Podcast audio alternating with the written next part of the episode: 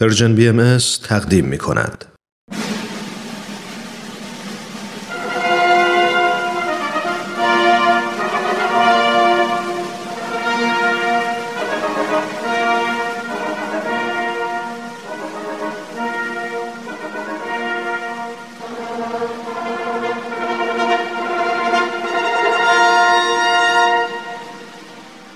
تاریخ به روایت مورخ من کتاب تاریخ نبیل رو از ترنم دوستم گرفتم که بخونم. این کتاب یه قسمت از تاریخ ایرانه که تا حالا نشنیده بودم. کتابو که باز کردم خود نبیل که اونو نوشته شروع کرد با من حرف زدن. خیلی عجیب بود ولی خیلی هم برام جالب بود. این تاریخ یه بخش از کاری از گروه نمایش رادیو پیام دوست تهیه کننده و کارگردان امیر یزدانی. فصل دوم.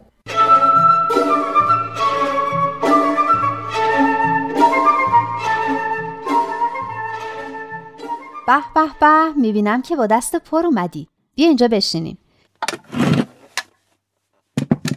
می‌خوام دور میز باشیم که بتونم یادداشتم بردارم. باشه ولی اگه بخوای یه نسخه هم برای تو میارم. البته تو اینترنت هم هست.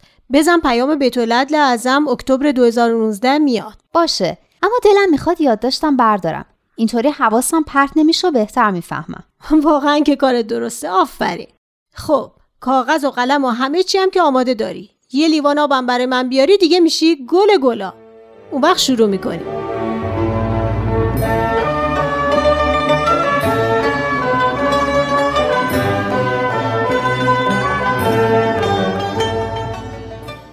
خودم می‌خونم. هر جاش اشکالی داشتم می‌پرسم. خوبه؟ اینطوری بهتر می‌فهمم. خب همین اول مبشر بامدادی نوین این یعنی چی؟ مبشر که؟ اونو که می‌دونم یعنی بشارت دهنده. فهمیدم.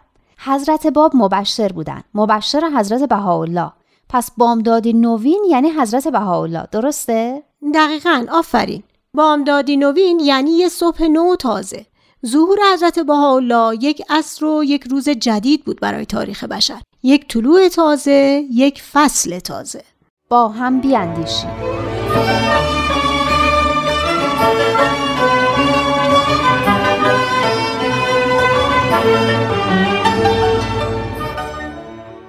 واقعا انتظار ما از چنان لحظه شگرف و تکان دهنده چیست؟ واقعا ما انتظار داریم وقتی یه مربی الهی یا یه پیامبر در عالم ظاهر میشه چه اتفاقی بیفته؟ تو همه روزنامه بنویسن و مثلا تو رادیو تلویزیون بگن که شنوندگان عزیز به خبر فوری که اکنون به دست من رسید توجه فرمایید. امروز ساعت ده صبح در ایران یه پیامبر الهی ظاهر شد.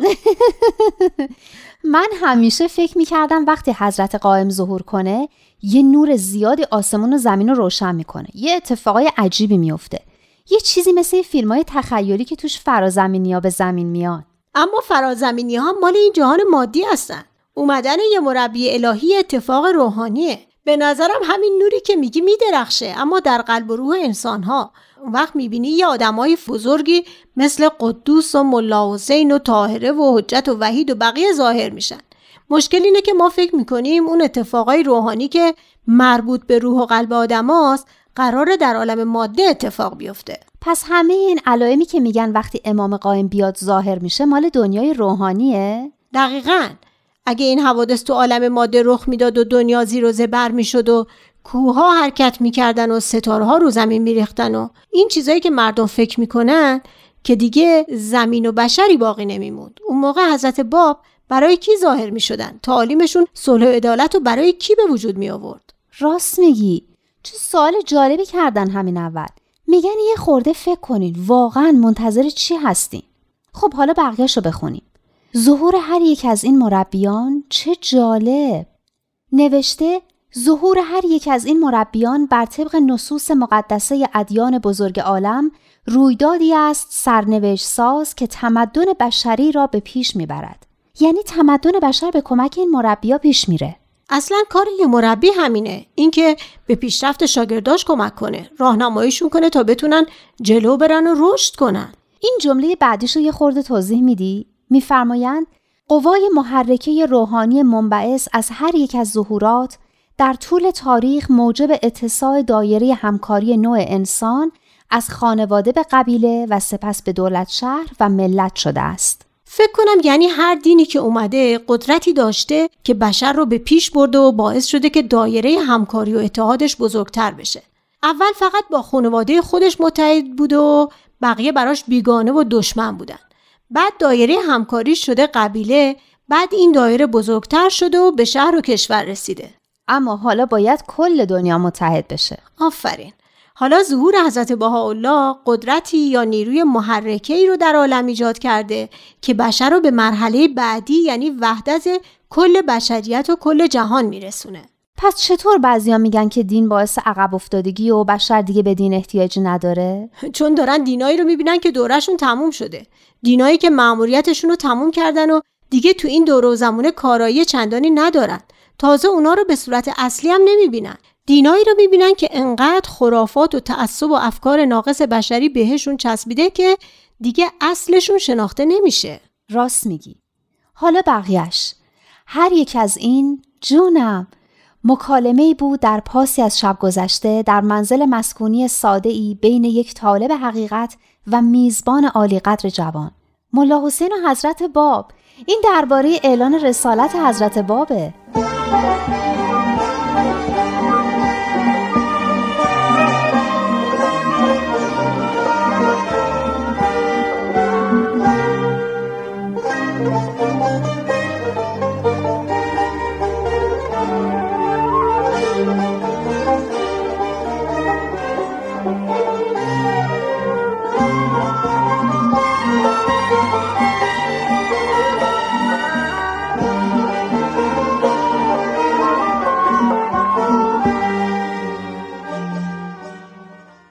اینجا چه تشبیه قشنگی می‌کنن.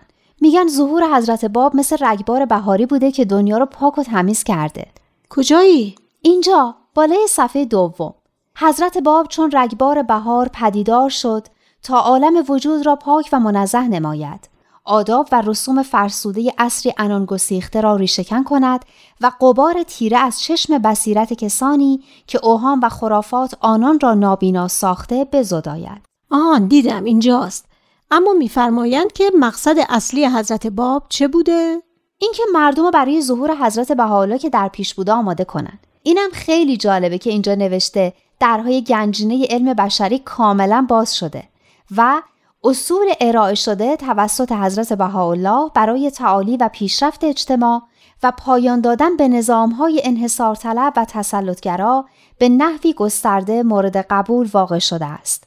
یعنی دیگه همه اینو قبول دارن که نظام های انحصار طلب و تسلطگرا به درد نمی‌خورن. اینم میفرمند که حالا دیگه بخش مهمی از مردم دنیا با تعالیم اون حضرت درباره یگانگی نوع بشر، برابری زن و مرد، لزوم تعلیم و تربیت و اینکه تحری و جستجوی حقیقت بر اساس عقل و منطق باید جانشین فرضیات بی اساس و تعصبات بشه موافقن. خب حالا بریم سر پاراگراف بعدی. چی شده؟ صورتت که دوباره شکل علامت سوال شده. متوجه نشدی؟ یه چیزای فهمیدم ها اما نه درست. یه خورده توضیح بده. مثلا همین جمله اول یعنی چی که بحث و جدل علیه این ارزش ها افزایش پیدا کرده؟ یه خورده گیج شدم. فکر کنم یعنی اکثر مردم دنیا تعالیم حضرت بهاءالله مثل صلح و وحدت و برابری و رفع تعصبات رو قبول کردن. اما قبول کردنشون عمیق نبوده. چون کافی نیست که بگیم یه چیزی خوبه. باید قلبا به اون ارزش ها احساس تعهد داشته باشیم. سعی کنیم اون ارزش ها رو تو زندگیمون پیاده کنیم. مثل اینکه کافی نیست بگیم راستگویی خوبه. باید واقعا راستگو باشیم.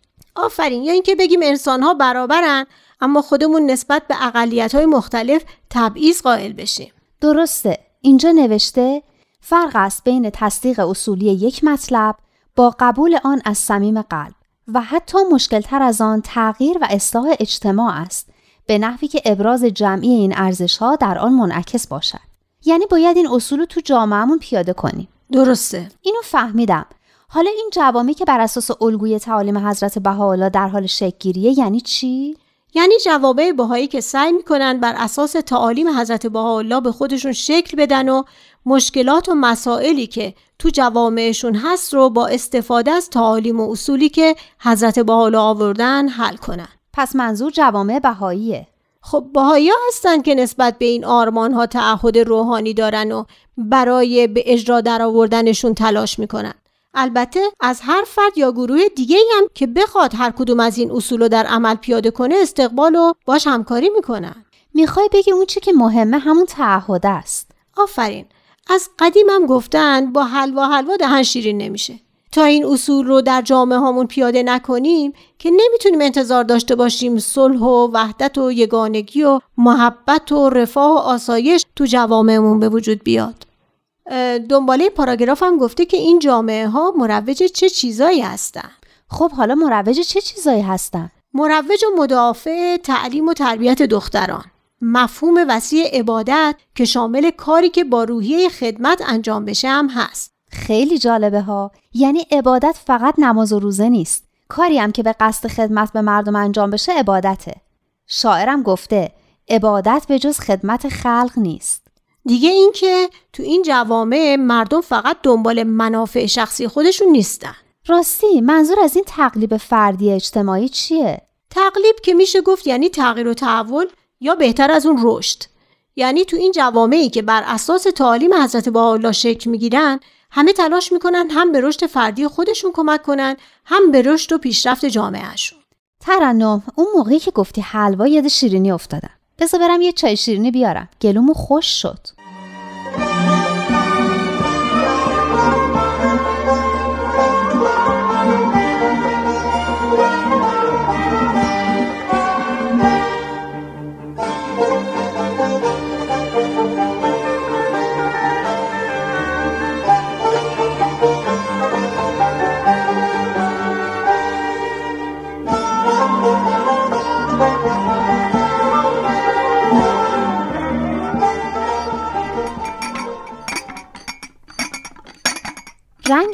یکم رنگش کنم. شیرینی هم بردار.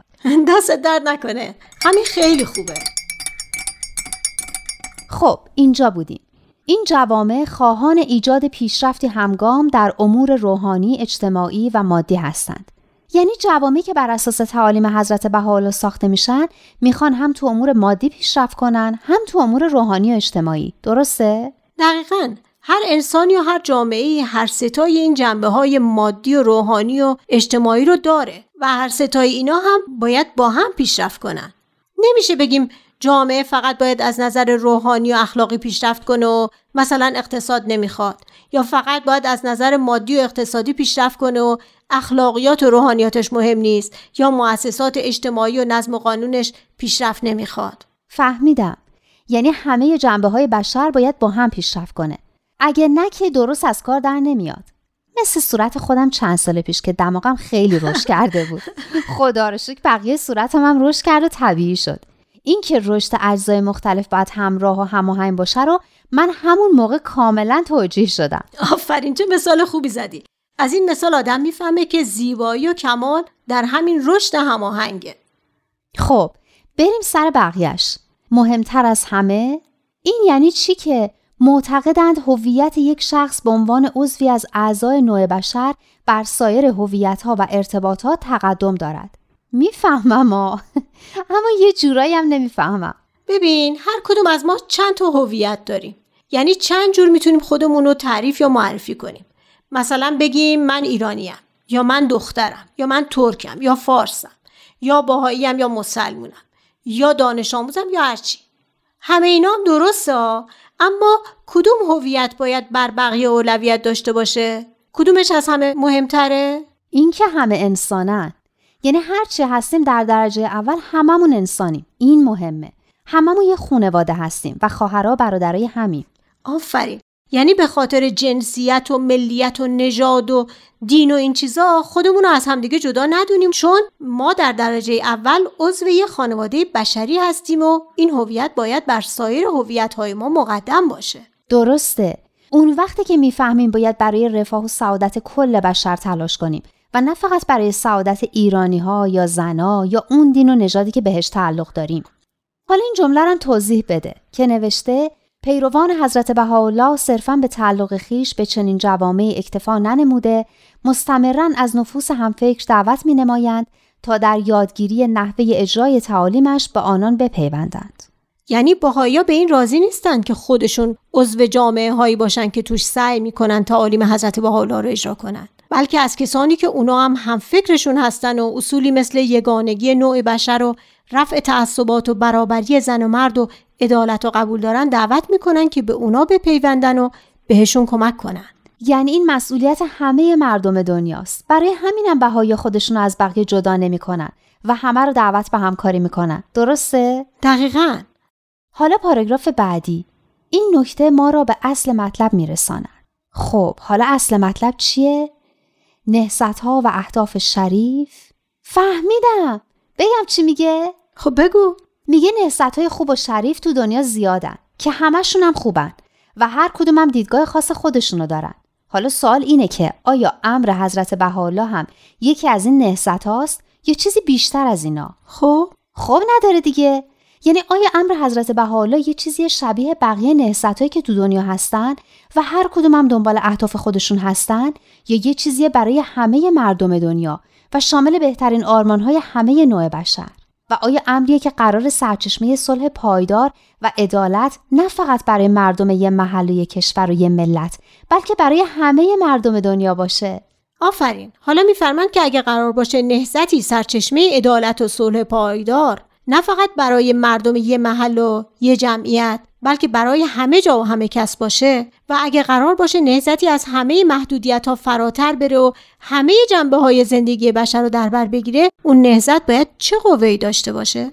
پرسیدی چه قوه باید داشته باشه؟ آره دیگه تو خود پیام هست. این پایین صفحه. باید دارای چه قوه‌ای باشه؟ فهمیدم. قوه ملکوتی این قوه آسمانی و روحانی که باعث میشه امر حضرت بهاءالله از همه محدودیت ها فراتر برو حتی روی قلب و روح افراد اثر بذاره. نکته جالبی بود. آره امر حضرت بهاءالله چون الهیه اونقدر کامله و اونقدر نیروی روحانی داره که می‌تونه زندگی آدما رو به کلی تغییر بده و اونا رو تربیت روحانی و اخلاقی بکنه. حالا رسیدیم به این جمله که من خیلی خوشم اومد. آخه همون جمله که حضرت باب در اون شب تاریخی که رسالت خودشون رو با ملا حسین در میون گذاشتن ازش پرسیدن. آس میگی منم این قسمت از تاریخ رو خیلی دوست دارم. حضرت باب از ملا حسین که گفته بود به دستور استادش به دنبال موعود میگرده پرسیدن که استادش برای شناخت موعود چه نشونه هایی به شاگرداش داده و اونا چطور بعد موعود رو بشناسن. ملا حسین هم نشونه هایی رو که سید کاظم رشتی براشون گفته بود تکرار کرد. اون وقت بود که حضرت باب پرسیدن خوب دقت کن. آیا این نشونه ها رو در من نمی بینی؟ آیا این نشونه ها در من نیست؟ اینجا دقیقا همینو می‌پرسن آیا امر حضرت بهاءالله حائز همین خصوصیات نیست؟ یعنی آیا امر حضرت بهاءالله جهان شمول و در برگیرنده عالی ترین آرمان های تمامی نوع بشر هست و می‌تونه سرچشمه عدالت و صلح پایدار برای همه جا و همه کس یعنی برای همه مردم دنیا باشه و آیا اون نیروی ملکوتی رو داره که بتونه قلب ها رو تغییر بده و از جنگ و تعصب به سوی صلح و محبت هدایت کنه؟ من جواب بدم؟ خب جواب بده من میگم بله بله بله بله تو تاریخ همه اینا هست امر حضرت بهاءالله قلبای آدما رو تغییر داده و باعث شده مردان و زنان شجاع و دلیری مثل ملا حسین و قدوس و طاهره و زینب و حجت و وحید و بقیه اینطور برای رهایی مردم از تعصب و خرافات و ترویج صلح و عدالت از جونشون بگذرن. اما این فقط مربوط به تاریخ و گذشته نیست. این کاریه که میلیون ها نفر همین حالا دارن در سراسر جهان انجام میدن. نه اینکه لازم باشه از جونشون بگذرن اما لازمه که برای رسیدن به صلح و عدالت از خودشون از خودگذشتگی و شهامت و فداکاری زیادی نشون بدن. از این چند تا جمله آخر خیلی خوشم اومد. فهمیدم که حالا هم میشه راه ملا حسین و طاهره رو ادامه داد و به اندازه اونا شجاع بود. یا لاقل آدم می‌تونه تلاششو بکنه. بذار این قسمت رو بخونم. انبوه مردمی که مقام حضرت باب را شناختند به دلاوری و شجاعت دعوت شدند و پاسخ شکوهمند آنان به این دعوت ثبت تاریخ است. شایسته آنکه هر نفسی که نسبت به اوضاع جهان و شرارتهای مداومی که موجب مصائب فراوان و انحراف زندگی اهل عالم شده است بیدار و هوشیار گردیده به ندای حضرت بهاءالله برای قیام به خدمت خالصانه و بیوقفه توجه تام مبذول دارد. این است مفهوم دلاوری و شجاعت در عصر حاضر.